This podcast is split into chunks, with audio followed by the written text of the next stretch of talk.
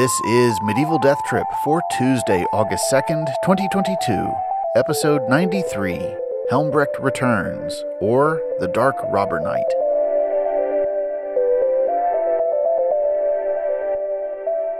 Hello and welcome to Medieval Death Trip, the show where we explore the wit and weirdness of medieval texts. I'm your host, Patrick Lane. Today, we're continuing with Wernher der Gartenaere's poem Meier Helmbrecht from the mid 13th century. Uh, this is part two of what will be a three part series. When we last saw our hero, well, hero is a bit strong, let's say protagonist.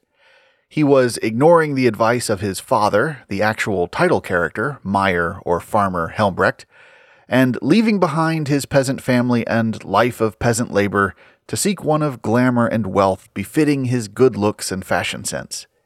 He plans to find this at a local knight's court. Uh, the specific title used in the poem is Graf or Count, so a middle grade noble. It seems, based on what young Helmbrecht says in today's passage, that this is the knight who sponsored him as a child, uh, whom he now calls his godfather, and through whom Helmbrecht believes a knightly frame of mind had been imprinted on him as a youth.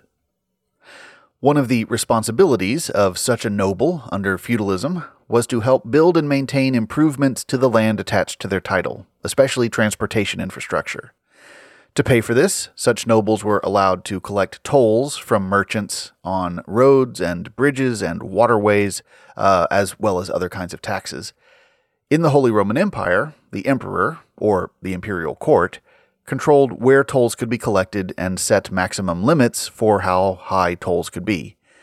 But in 1250, the Holy Roman Emperor Frederick II died, leaving a contested succession and kicking off the Great Interregnum, which would not see another emperor officially crowned until over 60 years later. During this period, there was a great deal of instability and ultimately decentralization of power in Germany, Without a strong imperial government to organize foreign wars and give a large population of knights a way to make money by bringing spoils and ransoms back from elsewhere, those knights have to start looking to their neighbors and their own people to replace that income stream. So, without clear imperial authority to control tolls and taxation, these local lords could start waylaying travelers and collecting whatever toll they wanted, uh, frequently extortionate ones. The Annals of Worms terms these tallonia injusta, or unjust tolls.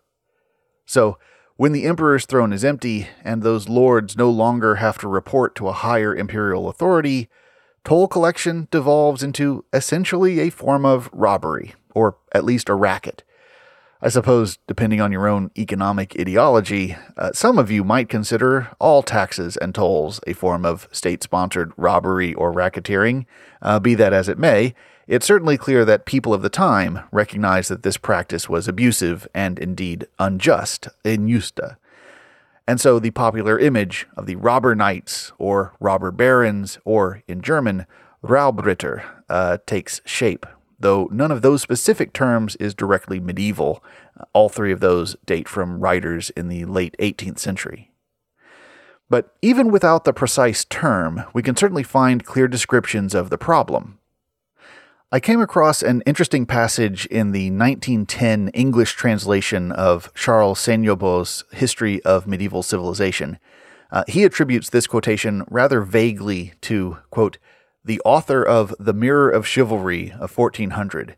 Um, my best guess is that this refers to Der Ritterspiegel by Johannes Rothe, written around 1415, uh, but there are other mirrors of chivalry out there, so I'm not 100% certain.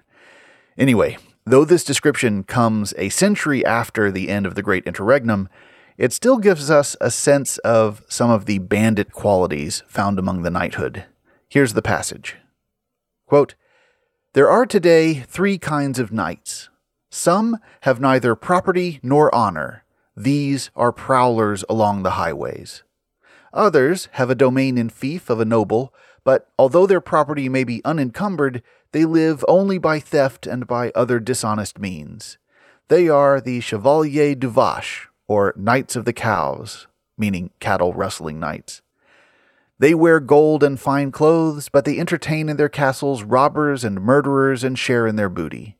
Even when they have sent a challenge, a declaration of feud, they set forth while the letter is still on the way, and before the adversary could have received it, they have eaten the vash meat. The only true knights are those who fight for their prince against the enemies of their country. This passage also highlights the other local application of violence that these knights had as a means of generating income. In addition to highway robbery in the guise of toll collection, they utilized the old chivalric economy of honor to line their larders. If you can find or invent a basis for declaring that a neighbor, uh, especially one of your prosperous non noble subjects, has committed an offense against your honor, however trivial, then you could claim a right to take compensation for this damage to your honor, declare a feud, and take their movable property, generally in the form of livestock. You could also get into feuds with cities and churches or monasteries or other knights, uh, though these rather larger scale feuds don't really factor into the narrative of Meier Helmbrecht. However, in today's text, we will see the pretext of honor being used to justify cattle rustling uh, and worse things. It's tempting to look at these feuds and rivalries and this intense fixation on preserving standing by hitting back hard if you're dissed uh, and draw analogies with modern criminal gangs, be they street gangs or mafia gangs. Uh, there are echoes of the Wild West there, too, and the various reasons for getting into a showdown. And there are certain similarities, especially in the ways in which these honor or reputation economies gain importance when a group is operating outside of a formal system of authority. When you don't have that higher legal authority defining what everyone's rights are and setting the terms for what's allowed in given exchanges or interactions, or even defining where people fit in a hierarchy of power, then what you are allowed to do becomes simply what you are capable of doing successfully. What you own becomes what you have the power to hold on to or to take for yourself. And your rank in the social order is the perceived dominance you can project and, of course, back up if you're called upon. We'll come back to this after the text, um, but even though we tend to think of honor as something rather abstract and idealized, something tied to character and virtue, uh, in this context, it, and almost everything about life, becomes highly and rather simply transactional. And for the robber knights, as for many a gangster, it can be hard to tell when an act of violence is primarily motivated by you know, genuine emotion, uh, e.g., anger at an insult, or when that emotion is exaggerated or feigned as a cover for a more mercenary purpose. He insulted me, so I beat him up or shot him, and oh, just coincidentally, his girlfriend is now with me, or I'm driving his car around, or now I'm dealing drugs or bootlegging on his former turf, uh, that kind of thing you know, I attacked him because he insulted me or he shoulder checked me or he deliberately spilled beer on my shoes. Uh, that's why I attacked him, not because I would profit by it in some really obvious way. We can see that kind of thing at work in medieval feuds as well as modern true crime stories. Uh, many an Icelandic saga villain makes grand claims about honor, but really just wants to get their hands on their neighbor's property. Of course, there are limits to the comparison between the medieval robber knights and modern gangs. Uh, organized crime is by definition operating outside of an existing legal authority. The robber knights are in more of a gray area. It's not precisely true to say that they were the law and whatever they did was therefore inherently legal. Uh, you know, they weren't the president of the United States, at least as per some criminal defense arguments. Uh, there were still laws that they could violate, but it is also true that they had a great deal of latitude to operate, uh, including quite a bit in the use of violence upon their subjects. And also, even if some of their abuses were technically legal, they could still be recognized as abuses because, laws aside, the knights operated within a system of cultural norms for behavior that they could violate. Uh, as I discussed briefly last episode, that seems to be more of what old Helmbrecht is responding to in being anxious about his son going off to join the local count's court. But as we'll see in today's part of the story, there may be a bit more to it than that, in that we will see old Helmbrecht caution his son that even knights, if they behave too outrageously, will have to submit to the sheriff. Indeed, he invokes a superstition that we'll talk about more in part 3 concerning criminals actually being paralyzed by the power of God's wrath when they see a sheriff or judge coming for them. So, unlike mobsters or gangsters, robber knights are not always inherently outlaws, though they do generally operate in times and places where the power of the law has weakened. The big and probably more distinctive difference is that modern organized crime is generally deeply rooted in some kind of black market supply and distribution. They are commercial enterprises with something to sell, be it drugs or bootleg alcohol or other human beings. They actually have a commercial interest that they use violence to protect.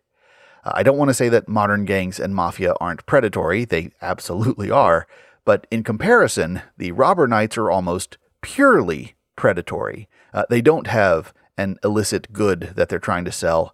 Uh, and in that sense, they're not like organized crime. They're more like just common criminals, uh, muggers and burglars, people who are basically living one score to the next.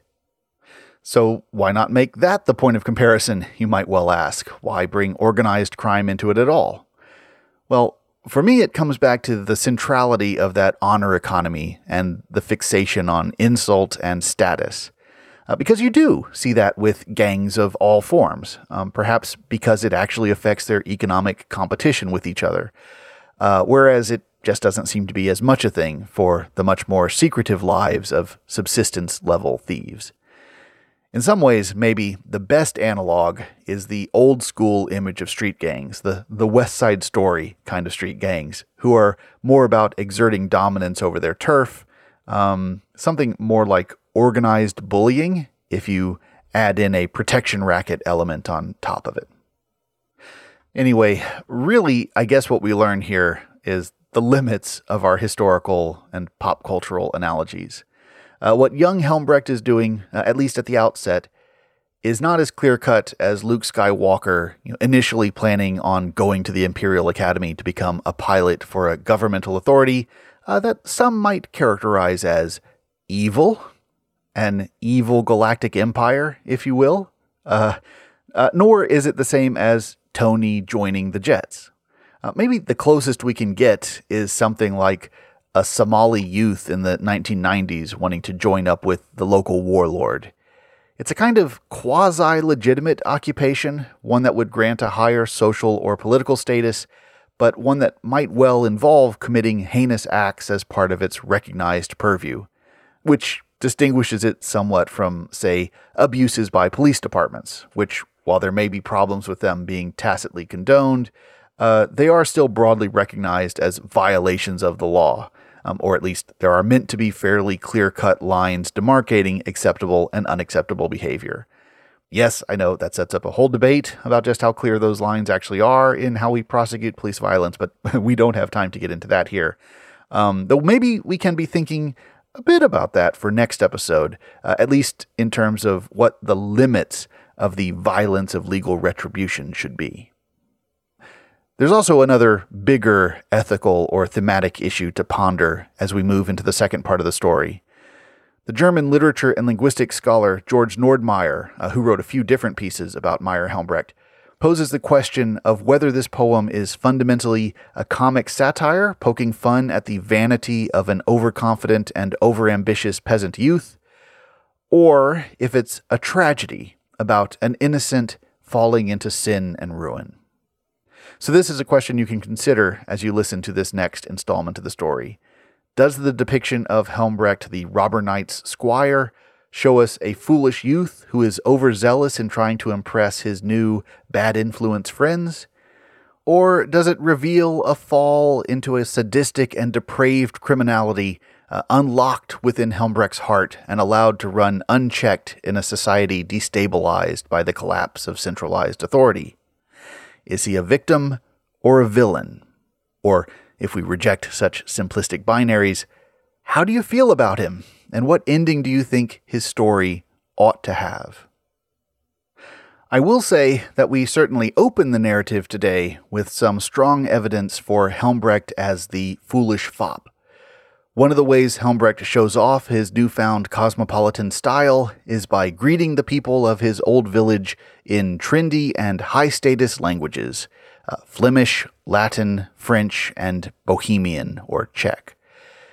That said, it is worth noting, and I'm not sure how intentionally this is on the part of the satire or if it's just realism, uh, but these hick villagers, as young Helmbrecht sees them, are able to recognize and identify all of the languages he's using. So, is that knowledge really all that worldly?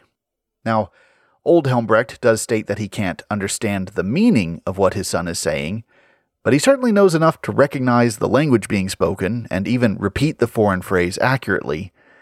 Is that part of the joke?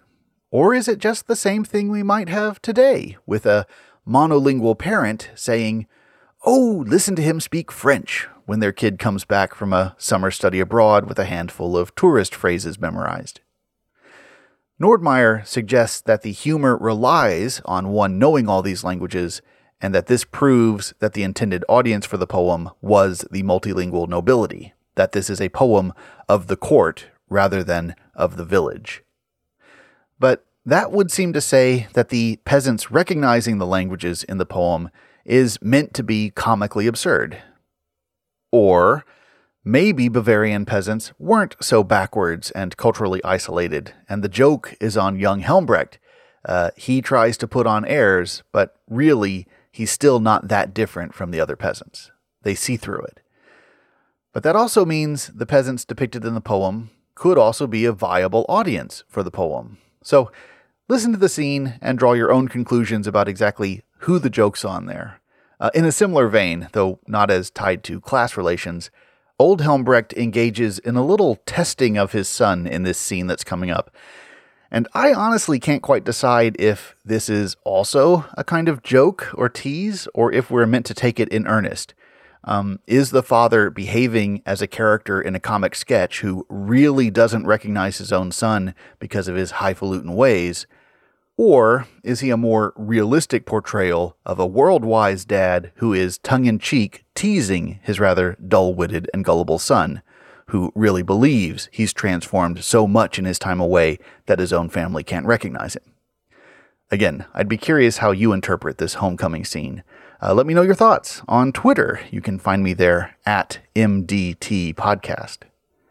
Oh, and also, for this scene, I'll be called upon to read some phrases in French, Flemish, and Bohemian or Czech, uh, as well as several lines in an awkward mixture of Low and High German. Uh, and for the Flemish, I had to use a text only pronunciation guide uh, for what the phrase is supposed to sound like. So, on the one hand, apologies to those of you who are speakers and or lovers of those languages for however badly I might mangle the pronunciations. Um, but on the other hand, young Helmbrecht, who is saying them, is also not supposed to be a fluent speaker of those languages, so maybe a bit of mangling is entirely in keeping with his character and with the narrative. Oh, and one last thing. I didn't address this last episode, but I will be reading the poem across the lines, so to speak, uh, meaning trying to read to the rhythms of the syntax and the punctuation rather than the line breaks. I bring this up just because I know it might annoy some people. Uh, this is one of those sharply debated divides in poetry performance how much to mark the line breaks in oral poetry reading. Uh, and I'll admit that with this poem and its iambic tetrameter rhyming couplets, my approach often leaves me fighting against the rhythm of the verse in order to read to the grammar.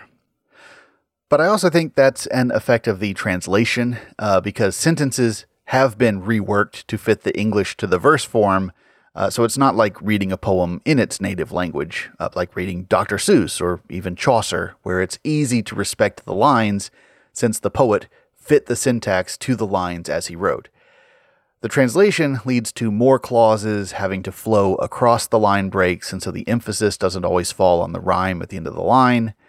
Uh, but more to the point, given the length of this poem, I feel like stressing its built in sing song rhythm uh, might get a bit old after a while.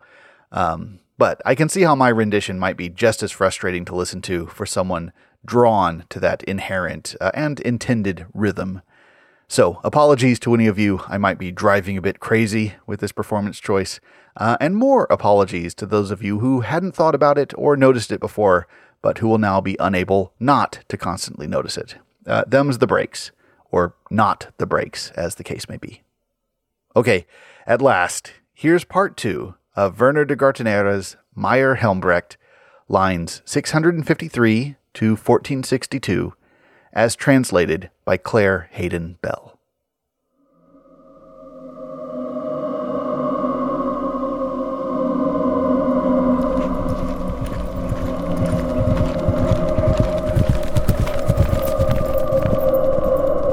Riding on, reached castle walls. The knight who ruled within its halls from warfare ample booty gained, and so most gladly he retained whoever did not fear to ride and fight his foemen at his side.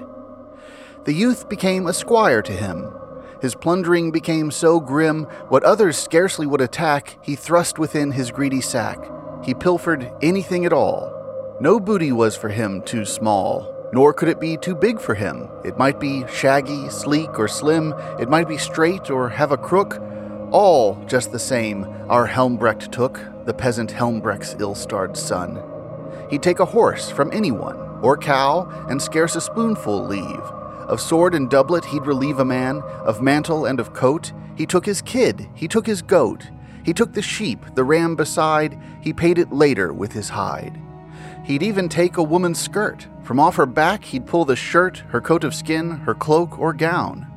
But when the sheriff tamed him down, he felt the deepest sort of rue that he had robbed from women too. The truth of this will soon appear.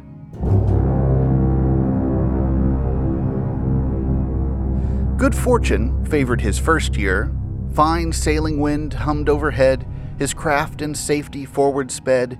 His daring then grew greater yet, because the best share he would get of captured booty and of prey. But now his thoughts began to stray towards his own kin. All those that roam thus feel themselves at times drawn home. So from his lord he took his leave. His comrades likewise did receive his farewell wishes that God might keep them in his watchful sight. Here comes a chapter to relate, which it were hard to relegate to silence and forbear to tell. If only I could picture well how those at home received the youth. Did they walk toward him? No, forsooth, they did not walk, they ran instead. All in a heap they sprang ahead, each one before the other pushed. The father, mother, leapt and rushed as though no calf of theirs had died. What did the servant who first spied the lad receive for such good news? Shirts and breeches he well could use. Did the hired folk then straight out, Welcome Helmbrecht, gaily shout? That by no means did they do, for well they had been charged not to. But rather, Sir, both spoke instead. God's welcome to you, sir. He said, Min laiva sota kindekin got lus och immer sala sin. That's Flemish, my dear sweet children, God bless you. His sister ran up to him then. She threw her arms around him when, with these strange words, he next addressed her as greeting to her Gratia Vester, your grace in slightly incorrect Latin. The young ones in the lead we find, the parents panted on behind. They showered their greetings on the lad. Dieu vous salue, French, God greet you, replied the cad to father, and to mother so bohemian wise. Dobre itro, good day. Between these two, a look was sent that showed their great astonishment. The wife spoke, Husband, I believe our senses fool us and deceive. He's not our child, but I contend Bohemian, or else a Wend. The father spoke, A Frenchman he. My son, whom I did faithfully commend to God, he's not, I swear although he's like him to a hair. Then Gotelind, sister of the youth, said, He is not your son, in truth. He spoke in Latin words to me. He is a priest or monk, maybe. My faith, declared the hired hand, if I correctly understand, this youth was reared in Saxony or Flanders. That is plain to see. Liva Kindikin, said the youth. He must be Saxon then, forsooth.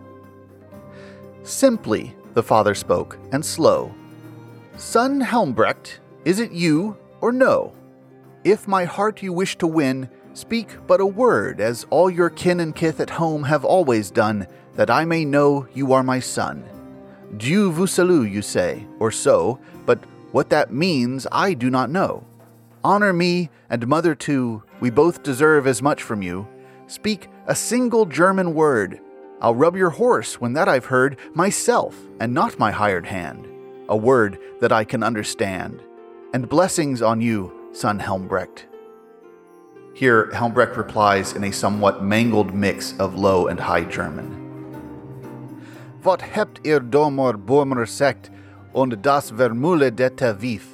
Min purd und minen smoken lief, sal mir ein plumper Budersmann wahrhaftig nimmer greipen an. That is, What did you, stupid peasant, say to me, and the confounded woman? Forsooth, on my horse and my handsome person, no awkward peasant shall ever lay hands. This speech alarm in him awoke, but still the father kindly spoke. If you're my son, my Helmbrecht, then tonight I'll boil for you a hen, and also roast a second one. I'll keep this promise to you, son, but if you're not Helmbrecht, my child, but foreign Wend, Bohemian wild, betake you to the winds, God knows trials enough I have and woes in caring solely for my own, and only barest dues alone shall priest or monk receive from me. If you're not Helmbrecht, certainly, though I had amplest stores of fish, you'd never get a single dish, nor at my table wash your hand. If you're from Saxony, Brabant, or if again you come from France, it is well if in your bag perchance you have provisions with you now, for you will never then, I vow, touch food of mine, I'd have you here, not though the night should prove a year. No wine or mead is on my board. Young sir, go stay with some rich lord. Now it was growing on toward night. Young Helmbrecht counseled left and right within himself, and then said he, As true as God my help may be, I'll tell you who I am straight out, for nowhere is there round about a host who would receive me. It was not sharp, believe me, my speech to you thus to disguise. I'll act no more in such a wise. He said, Yes, I am he, it's true. The father said, Well, say then who? The one who bears your self-same name. The father said, Declare the same. They call me Helmbrecht after you, your son, and also servant too I was, and but a year ago, and this I swear to you is so. I think you lie, the father spoke. Tis true. Then name to me the yoke of oxen four in front of you. That I can very quickly do. That ox that formerly I took so oft in charge, and o'er it shook my stick, we called it Heather. I'm very doubtful whether there ever farmer was who would not own such cattle if he could. And that next ox, we call him Spot, a prettier creature no one's got, or ever harnessed up in yoke. A third, too, I can name, he spoke, we called that tricky creature Spite. It is because my mind's so bright that all their names I still can tell. And will you further prove me? Well, the other ox's name is Sun. That I can name them, every one, let that to my advantage be, and have the door unbarred for me. The father said, At door and gate shall you no longer stand and wait, and every chamber, every chest shall be open at your request. Misfortune, may you cursed be, for never has there come to me such goodly treatment of a truth as now was given to the youth. His horse out to the stall was led, and for himself the finest bed did sister, mother then prepare. The father tended to the fare. He furnished food with lavish hand. Much as I've wandered through the land, such kindly care I've nowhere had as was bestowed upon this lad. The mother to her girl did cry, now do not walk, my child, but fly up to our storeroom in the loft, and bring down bolster and pillow soft. These things upon the stove were spread to make a warm, luxurious bed, that he might rest upon the same until the time for dinner came. When Helmbrecht had awaked again, the dinner was prepared, and then he washed his hands. I'll now relate what food was placed before his plate. I'll name the course they first set down, Were I a man of high renown, I'd always most contented be if this same dish were served to me. As fine cut kraut as you will find, and fat and lean, there was each kind, came with this dish, the best of meat. Now hear what food he next did eat. A soft and ripe and fatty cheese was served and cut the youth to please. A third dish followed then, to wit, as fat a goose as e'er on spit was roasted at a kitchen fire. The parents did not seem to tire, they did this all with best of will. This fowl had grown so large until 'twas big as ever buzzard is, and now the youth could call it his. A boiled hen and a roasted one, as Helmbrecht's father ordered done, were now brought on the groaning board. Such food would surely please a lord. He'd glad enough eat just the same, while in his blind he ambushed game. Many other dishes too, the like a peasant never knew. Foods fine and good as could be had were now served up before the lad. The father said, If I had wine, we'd drink it now, dear son of mine. Instead, loved Helmbrecht take for drink this fine spring water. Best, I think, that ever from the earth did flow. No equally good spring I know, except the Vanghouse spring so clear, but no one brings its waters here. While thus they joyfully all ate, the father could no longer wait. He asked his son to tell the sort of life he had observed at court where he was present while away. Tell what court life is like today, and I in turn will tell you then how I, long years ago, and when I still my youthful years enjoyed, observed how knights their time employed. You, father, tell that first to me, and I shall then tell willingly whatever you may ask me to. Of customs, I know much that's new. When I was young, long years ago, your grandpa Helmbrecht, as you know, this is the name my father had, sent me to court, though but a lad, with eggs and with his cheeses too, just as a peasant still will do. And many knights I saw those days, observed their customs and their ways. Those knights were courtly, stately men, and knew no knavish evil then, as in these times so many do. So many men, and women too. One picturesque and knightly way won favor with the ladies gay. Tourney is what they called the game. A courtier gave to me its name when I requested him to tell about this sport they liked so well. They rode as though their ire were raised. Because of this I heard them praised. One group rode here, the other there, against each other, pair and pair, as though to thrust each from his horse. Among my comrades, I of course had never witnessed any sort of game like this I saw at court. When they had finished with the lance, they trod the measures of a dance accompanied by dashing song. To no one did the time seem long. Forth stepped a fiddler, then straightway who for the dance began to play. The ladies then did all arise, a sight to gladden moping eyes. The knight stepped forth towards Beauty's band and clasped their partners by the hand. There was an overflow of charm. Fair ladies led on knighthood's arm. A pretty feast for eyes to see, and in the dance joined merrily young men and maidens, poor and rich. It did not seem to matter which. The dance then over, from the crowd someone stepped forth and read aloud about Duke Ernest. At the close, Whatever each one present chose for pleasure, that he found to do. Some shot with bow and arrow too, toward distant targets that were set, and there were other pleasures yet. Some hunted game, some chased the hind. Who then was worst in every kind of skill would be the best today. Ah, in those days so far away, good faith was prized, and honor too, ere falseness spoiled these through and through.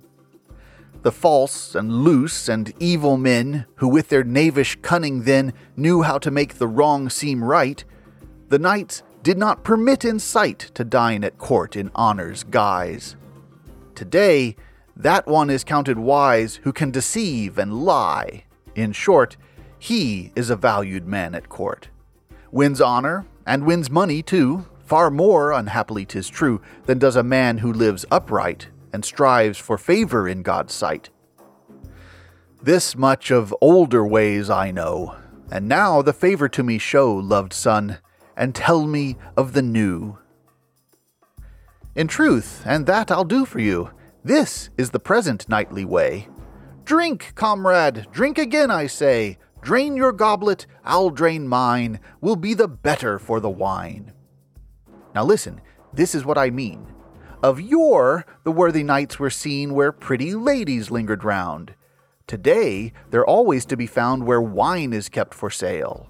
And there, this constitutes their only care, as eve and morn they drinking sit, how they can quickest see to it, if once the kegs they empty drain, that their good host new stores may gain of wine as stout and heady to keep their spirits ready. This is the minne song they sing Come, barmaid, pretty little thing, our cups must overflowing be. A monkey and a fool were he, whose body ever should incline to worship women more than wine. He who can lie has good address. Deceiving, that is courtliness. He counts as skilled whose edged tongue can maliciously insult a man. Who curses others like a knave is deemed both virtuous and brave. Believe me, father, it is true. Old fashioned people such as you are now all under social ban. They are, to woman and to man, about as welcome company as is the hangman wont to be. The ban itself is but a joke. Ah, mercy God, the father spoke, be it lamented in our prayers that wickedness so much now dares. The former jousts are in disgrace, and new ones occupy their place. Before, one heard them call out gay, Hello, Sir Knight, on to the fray! But now they cry the whole day through, Pursue them, knight, chase and pursue, thrust and thrust and slay and slay, thrust out the eyes that see the day, strike off a foot there where it stands, and here hew off a pair of hands. Hang this fellow here for me, catch the rich men that you see, they'll yield a hundred pounds or so. These customs very well I know, I trow I could, did I incline, relate much more, dear father mine, that's new about such ways. Twill keep. I've ridden far, and I must sleep. Tonight I am in need of rest. They did all things at his request. Of sheets the household knew no trace. A fresh washed shirt, then, in its place, which Sister Gotelind had kept, she spread upon his bed. He slept until the following morning late. What he did then, I'll next narrate. As one might very well expect, young Helmbrecht now the table decked with all the gifts of every sort that he had brought along from court for father and mother and sister too. And, of a truth, if you but knew what these consisted of, I'm quite convinced that you would laugh outright. His father, he brought a new whetting stone. No mower could a better own to tie and handle with a band, a scythe so fine that peasant's hand ne'er swung the like of it through hay, a peasant's Jim in every way. A hatchet in his hand he laid, and never had a better blade, or one so good been forged by smith. He gave him, too, a hoe therewith. Among these things, another was a fox-skin for his mother. Helmbrecht, with a stunning whack, had stripped it from a fat priest's back. What Helmbrecht stole or took as prey, I'll not conceal in any way, although I may not know the whole. From a traveling mercer, too, he stole a very handsome silken band, which now he put in Gotelind's hand, as well as gold embroidered lace that far more suitably would grace some noble's child who knew no stint than Helmbrecht's sister Gotelind. The hired man, Helmbrecht brought lace shoes, but for him he ne'er would choose to carry such coarse things along, or even touch a dirty thong, he was so courtly. Had he stayed at home to be his father's aid, he would have left him bare of foot. In the hired maid's hand he put a neckerchief and ribbon red, two things that stood her in good stead. How long, you now would have me say, did Helmbrecht with his father stay? But seven days, it is the truth. It seemed a whole year to the youth since he had taken any prey, so now he made all haste to say goodbye to father, mother both. No, no, dear son, the father quoth. If you but think that you can live with what I own and have to give until my efforts here are done, then sit and wash your hands, dear son, go in and out as pleases you. With court life have no more to do. Twill bitter prove, as you will see. Much rather I'd a peasant be than some retainer of a court who no farm rental gets. In short, who must for once and all prepare to forage for his daily fare, must scurry round now there, now here, and constantly endure the fear that if his foes once capture him, they'll hang him to the nearest limb. Father, spoke the handsome lad, for the welcome I have had, sincere and cordial thanks of mine. But since the time I last drank wine, a week or more's already passed. Because of this extended fast, my belt is three holes smaller now. Beef I must have from toothsome cow before my buckle goes once more back to the place where it was before. I'll spoil the day of many a plough and take as booty many a cow before I give my body rest to round out nicely to its best. There is a certain wealthy man who's given me insult greater than anyone I've ever seen. Godfather's crops of tender green I saw him ride across of late.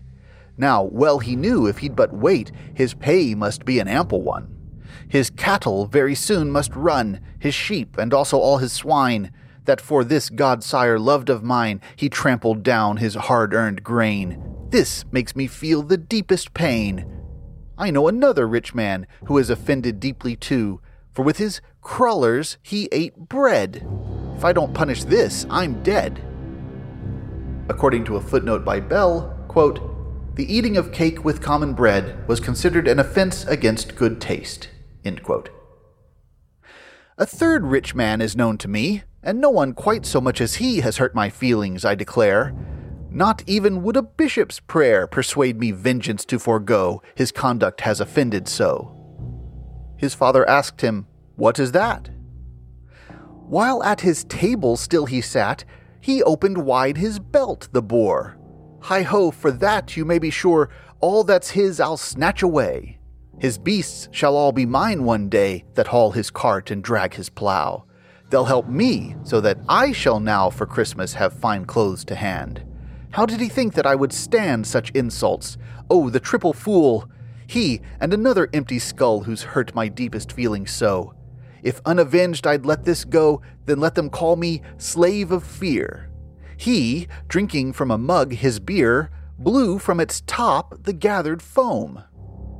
Did I not pay such insult home, with ladies I should have no worth, and never more about my girth should I deserve to hang a sword. And now, full soon, you shall have word of me and of the swath I'll cut. Many a farmyard I shall gut, and if my man is gone that day, I'll drive his stock off anyway.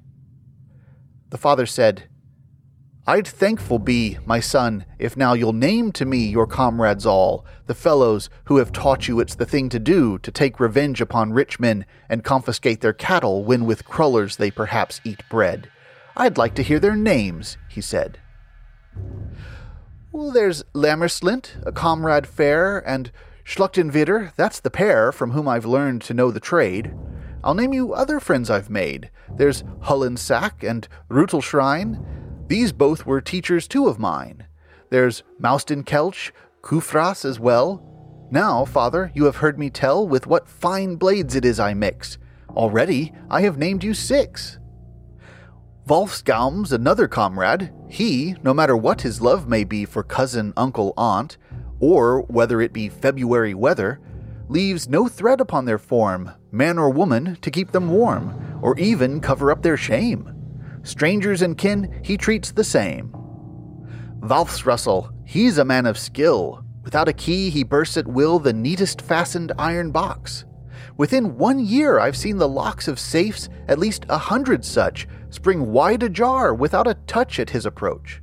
I can't say how horse, ox, and also many a cow, far more than I can tell about, from barn and farm he's driven out. For when he'd merely toward it start, each lock would quickly spring apart. I've still one further comrade, sire, and never did a knight's good squire win for himself such courtly name. He had it from a wealthy dame, a duchess of most high degree, who's known as Nonaranari. This comrade's name is Wulfsdarn, and whether it be cold or warm, he cannot pillage to his fill, for theft so gratifies his will, his thirst for it he cannot slake. No footstep does he ever take away from evil toward the good. With instinct sure, his spirit would strive toward bad and vicious deed, as does a crow to new sown seed. The father said, Now I would learn what name they have for you in turn, each one of your comrades gay, when there is something he would say. Father mine, this is my name, for which I feel no need of shame. My comrades call me Schlingdusgoy. I seldom bring the peasants joy that in our neighborhood are found. Their children, where I've been around, eat water soup that's thin and flat. I make them suffer more than that. I quickly press the one's eyes out, on others' backs I lay about.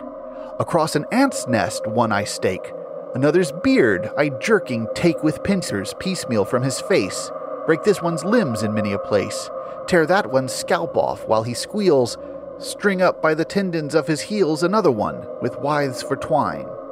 All that the peasants have is mine. Where we ten comrades ride along, what though our foe be twenty strong or even more, and stalwart men, they're soon laid low by our bold ten. My son, these comrades that you name, although it's true you know the same better than do I, my child, however bold they are and wild, if watchful God ordains it so, the sheriff, as you well must know, can make them go where'er he will, and were they thrice his number still. Father, what till now I've done, not for a king or anyone will I continue any more. Geese and chicken by the score, your cattle, cheeses, and your hay, for you and mother, till today I've saved from all my friends for you. Now this I will no longer do, for you've offended far too much the honor of my comrades, such as no misdeeds have ever done in robbing goods of anyone. Had not you so complained and carped, and on our evil doings harped, to Lammerslint, as I had planned, I should have given Gotelind's hand. To Lammerslint, my comrade good, she'd had the finest livelihood that any woman ever won with husband since the world begun. Furs, mantles, best of linen too, as fine as ever churchman knew, should have been hers in ample measure, had you not, in your displeasure, slanders on us wished to speak and Gotelind would have had each week, if she had wished, the freshest meat from newly slaughtered cow to eat.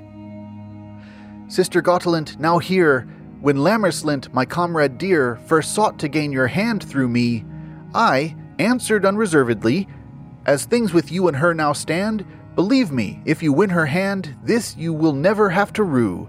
I know that Gotelind's so true, of this you need not anxious be, that if you're hanged once on a tree, Herself she'll cut the rope in two, will drag you off and bury you near by where crossing roads do meet, with myrrh and burning incense sweet.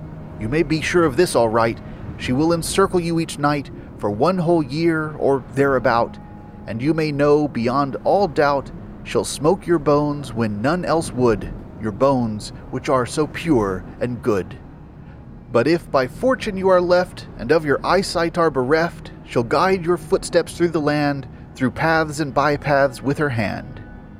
If you should lose a foot or two, the crutches which are used by you each morning to your bed she'll bear.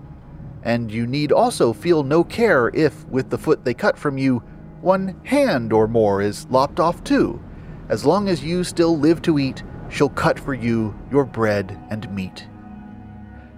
Lammerslint then spoke. Said he, If Gotelind says yes to me, to her a dowry I shall give, so that the better she may live. Three well filled sacks belong to me. They weigh like lead, these sacks, all three. One's full of uncut cloth. She'll find the finest linen of its kind. If one should buy a yard in trade, fifteen good kreutzers would be paid. This gift she certainly will prize. The second sack will please her eyes with veils and skirts and many a waist, and poverty no more she'll taste if we are man and wife. I swear I'll give her all these things to wear upon the very following day, and all I take henceforth as prey. The third sack bulges to its brim, stuffed full up to its very rim with finest cloths and feathery fur. And there will also be for her two mantles that are scarlet lined, an outside trimming she will find of sable fur, both soft and black. I've safely hidden each stuffed sack in a ravine not far away. I'll give her these without delay. Your father's ruined all I'd planned.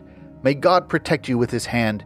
You're like to lead a bitter life. If any peasant as his wife should take you, you are very sure the direst hardship to endure. You'll flail his grain, your strength he'll tax, and you must swing and beat his flax. You'll dig your husband's beets up too. All this would have been spared to you by my true comrade Lammerslint. Alas, dear sister Gotelind, the grief must truly pain me deep if each night through henceforth you sleep against your heart uncouthly pressed against a peasant's coarse, ignoble breast. His love you'll find a bitter gall. Weapons, weapons, this I call aloud upon your father's head. He's not my father, be it said, and this in very truth I speak. For when, through but the fifteenth week within her, mother carried me, there came to her quite stealthily a polished, knightly man from court. So I inherit from such sort, and from the man who sponsored me, blessed may their memories be, the lofty thoughts and knightly ways which I shall show through all my days. His sister Gotelind then said, Neither am I his child. Instead, there was, I know, another who once lay by my mother. A clever knight, as I've heard say, while still beneath her heart I lay, he caught her, on his pleasure bent, when late at eventide she went to seek her calves in brush near by. Thus 'tis my spirit is so high. Dearest brother Schlingdasgoy, the good Lord fill your heart with joy. Thus continued Gotelind. Please do your best that Lammerslint be given me as wedded man. There'll be a crackling in my pan, my grapes will all be gathered in, and filled shall be each chest and bin. The best brewed beer will then abound, my meal shall be most finely ground. If those three sacks my stock increase, from poverty I'll have release. With food to eat, good clothes to wear, no pinch I'll suffer anywhere. I'll thus have everything in store that woman wished from man before, and I can give a husband, too, all that is a husband's due from a wife of sturdy kind. All this he'll in my body find. For what he wants I do not lack. My father merely holds me back. My body's three times firmer, sure, than was my sister's to endure when in marriage she was manned, and yet next morning she could stand and did not die from overwork. And so I think I need not shirk, for death will never lay me low unless by some far harder blow. Brother mine and comrade true, what I now discuss with you, for love of me to no one say. I'll go with you the narrow way that leads through pines up to the hill. I'll lie by him and do his will and know that all of this I'll dare, spite relatives and parents' care. This talk the father did not hear, nor was the young girl's mother near. The brother counseled what to do. 'Twas quickly settled by the two that she should follow him from thence. I'll give to you, though offense and pain to father it may bring, you'll wed my comrade, honoring yourself and him by that mere act, and this will bring the wealth you've lacked now, would you see this to the end, then back again to you I'll send a messenger as guide to you. You like my friend, he likes you too. With mutual love you must succeed in every undertaken deed. The wedding plans on me shall rest, and in your honor every guest a waist or jacket shall receive. This shall be done, you may believe. Do you prepare now, Gotelind. The same I'll say to Lammerslint. God keep you, I must go, said he, I like my host as he does me. God's blessings, mother, on your head. Along his old paths Helmbrecht sped, and gave at once to Lammerslint the pleased consent of Gotelind. His happiness scarce knew a bound. He kissed his friend around and round, then bowed down low against the wind that blew to him from Gotelind.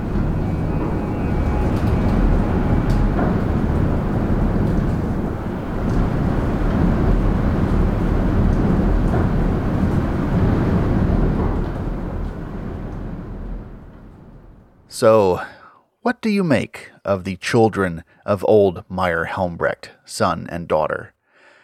They're real quick to basically disown themselves. Uh, indeed, they actually disclaim their true paternity. Kind of. Uh, I've looked through several different articles and book chapters on medieval beliefs about heredity, and while I saw a number of the well known biological misconceptions about how babies are made, uh, such as things that the mother sees or eats while pregnant having an effect on the traits of the child. I couldn't find any other documentation of the specific idea floated here that the already conceived embryo could take on the traits of a man who had intercourse with the pregnant mother and who wasn't the father who, you know, caused the conception in the first place. Now, there was a belief that a godparent could pass on traits to their godchildren, especially moral traits. Uh, and back in the first part of the story, young Helmbrecht referenced exactly that as one of the reasons he had the nature of a knight instead of a peasant. And when I say pass on traits, I don't mean by being a good role model or teaching the children to have certain behaviors. Uh, this superstition covers things like godparents shouldn't carry knives to the christening because that might cause the child to grow up to be a robber. But that's still a bit different from the more biological process that Helmbrecht and Gotelind are suggesting here. If any of you know of other medieval sources that discuss this two fathers idea of heredity, uh, please pass them on to me. And again, the nature of the poem makes it hard to tell if this is a genuine representation of a popular belief or if it's a comically absurd belief that highlights how desperate these two peasant children are to remove themselves from their peasant lineage. Though, some of you might be finding it rather challenging to feel the comedy after having just seen who the new improved young Helmbrecht is, or should I say, Schlingasgoy. And note how Gotelind there instantly jumps to using his new name, basically his street name, for lack of a better term. She is on board for this new identity, basically from the word go. Also, I'll run through the meanings of the names of the rest of the street gang in a little bit, uh, but since we're here, Schlingasgoy translates to devour the land. And I think it's notable that our first description of this new Squire Helmbrecht is this quote, His plundering became so grim, what others scarcely would attack, he thrust within his greedy sack. End quote. He's presented to us as the guy who's willing to go beyond the normal bounds of plundering. He will devour the land, everything, indiscriminately.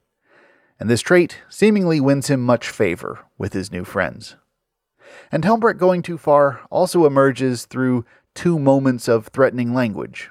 So, first, he talks about how this present generation of knights is not so delicate in their tournaments as the ones his father witnessed. Uh, they revel in a much more bloodthirsty sport, calling for fighting to the death and also putting out people's eyes and cutting off feet and going after rich men to capture and hold for ransom. Then, later on, when young Helmbrecht, or Schlingasgoy, describes what he's known for in the gang, he recapitulates many of these same things, though now targeting peasants. He's putting out eyes, he's beating people, hanging people, but he's also now staking them across ants' nests, scalping them, pulling their beards out with pincers, and breaking their bones. The escalated violence of the tournament is brutal, but it still just about fits into the categories of conventional combat injuries and outcomes. Helmbrecht has crossed the line over into the realm of torture. Now, again, in terms of the law, it could well be the legal prerogative of a lord or an agent of a lord to torture a lower subject if they deemed it fit to do so. Typically, the form of law, at least, would still require a reason to be given for such an act, but Helmbrecht illustrates for us just how petty and trivial those justifications could be. Bad table manners is enough. But regardless of whether he's in his legal rights to do this, his father, and presumably the audience for this poem too, recognize that he is violating a norm of acceptable behavior, uh, to put it lightly. I do think there is a kind of sociopathic sadism that comes out in the almost tangible glee that Helmbrecht seems to take in describing this violence he doles out, uh, not just as a way to bring tasty food back to the castle, but with a palpable contempt for these people, at once his own people, that he looks so far down on now. And also his outrage at being challenged on the merits of his violence uh, so that he tells his father that now father and mother both, and farm too, are fair game for that same kind of violence, points to a, a kind of narcissism. Uh, all just because dad had the gall to imply that this knight's men are committing crimes and that the sheriff will be coming for them. This moment also gives us a sharp insight into what young Helmbrecht's ethical code is. When he talks about honor, there's no morality to it. It's all about social status. For him, honor is not really something practiced, but merely a status that can be slighted or disrespected. You can see him twist the conception of honor around. So when his father calls the gang's actions criminal, young Helmbrecht responds by saying that this insult, a peasant calling them out, is more dishonorable than any of the actions themselves. Uh, and this is right after he's listed all the types of torture he inflicts on people. Also, uh, though in the Three Estates theory of society, the knights and nobility were supposed to be responsible for maintaining the peace of the realm and essentially serving as a form of law enforcement, all the violations that Helmbrecht is policing are not crimes. He's not confiscating treasure from bandits or usurers. Uh, he's not even punishing adultery or impiety. He's violently attacking people over table manners, which again are presented as direct affronts to nobility. They aren't crimes, they're just insults. Honor for him seems to be little more than a framework for registering instances of disrespect, of cataloging grievances so that these can be used to justify the violence and plundering that he commits. It creates a kind of self reinforcing feedback loop where the slightest provocation produces an extreme reaction and any additional resistance or complaint about that reaction just escalates the reaction further. If he's already robbing you and maybe breaking your legs because you blew foam off of your beer, what do you think he'd do if you protested his treatment of you? This is not a dynamic that leads to resolution and closure. It is destined to flame out spectacularly in one way or another. I've just called young Helmbrecht a sociopath, but there are other ways to approach his psychology. Evelyn Jacobson has argued that the poem portrays him as a person who does not appreciate abstract meaning and understands the world almost entirely through physical experience and sensation. He shows no appreciation of the epic stories uh, and their themes that are embroidered on his hat. He only thinks of them as lavish ornamentation that give the hat value, and then he gets that value when he wears the hat.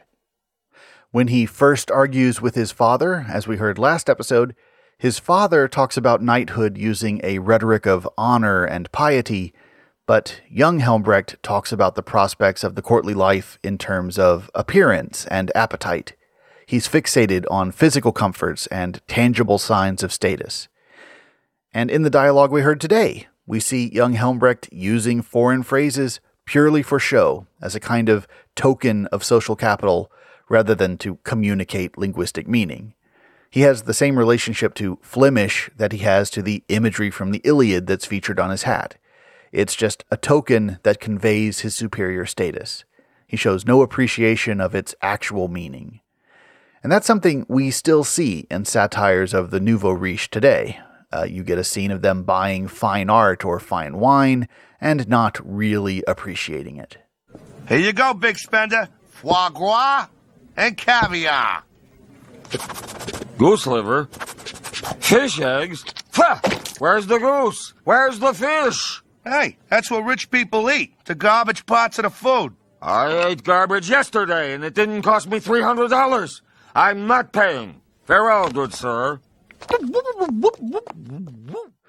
So, before the text, I asked you to think about whether the story of young Helmbrecht is a comic satire about a foolish kid who gets swept up in a bad crowd and is destined to be humbled a little bit and brought back down to his appropriate lowly status.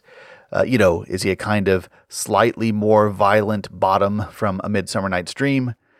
Or is this a tragic moral tale, uh, an after school special about one man's nightmarish descent into moral depravity, which will also lead to an ultimate downfall, uh, perhaps with a much harder impact at the bottom.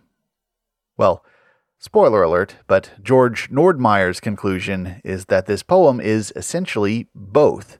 It's a tragicomedy that's smirking at peasant arrogance at the same time that it is unflinching in spooling out the consequences of the tragic flaw of hubris, of not knowing and keeping to your station, and indeed of not remembering who you stepped on on the way up.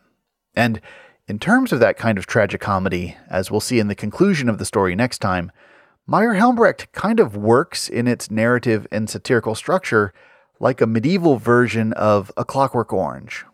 After all, aren't Schling and his fellow droogs out there just to get a little bit of the old ultra-violence? And speaking of those droogs, I promised you a rundown of the names of Devour the Land's comrades. Uh, so here they are, as given by Clair Hayden Bell. Uh, these names also give you a very quick portrait of the gang's chief activities.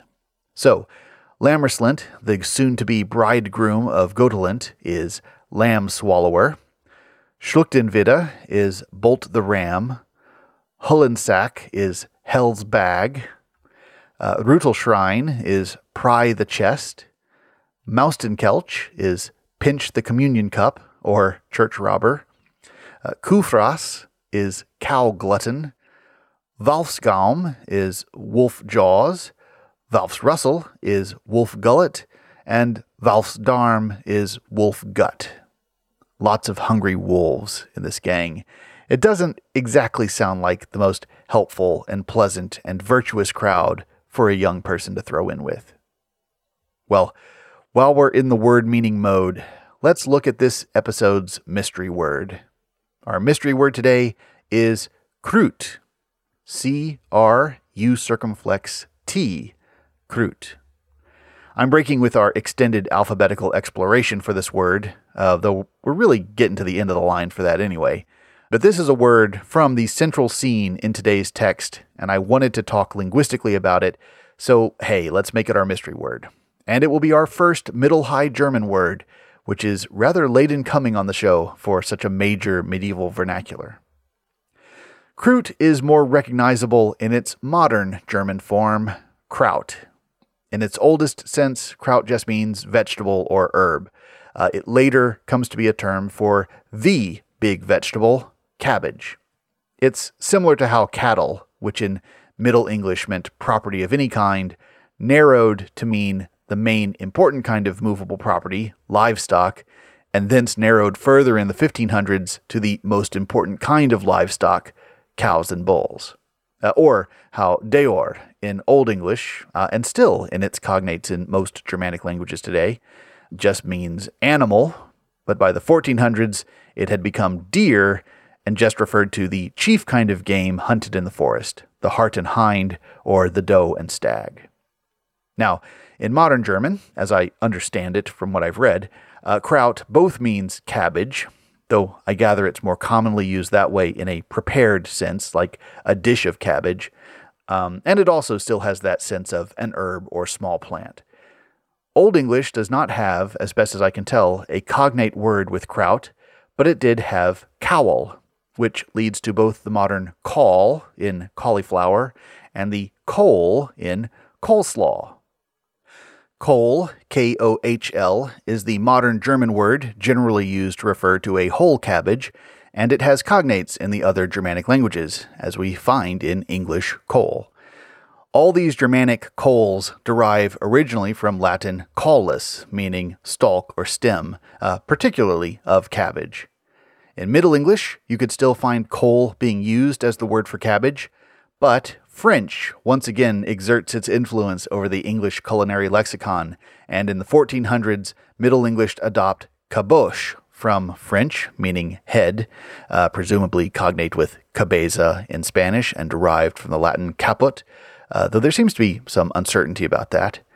Anyway, over the next century or so, caboche becomes cabbage and pushes cole into the marginal space uh, of survival in some regional dialects and in compounds like coleslaw and cauliflower.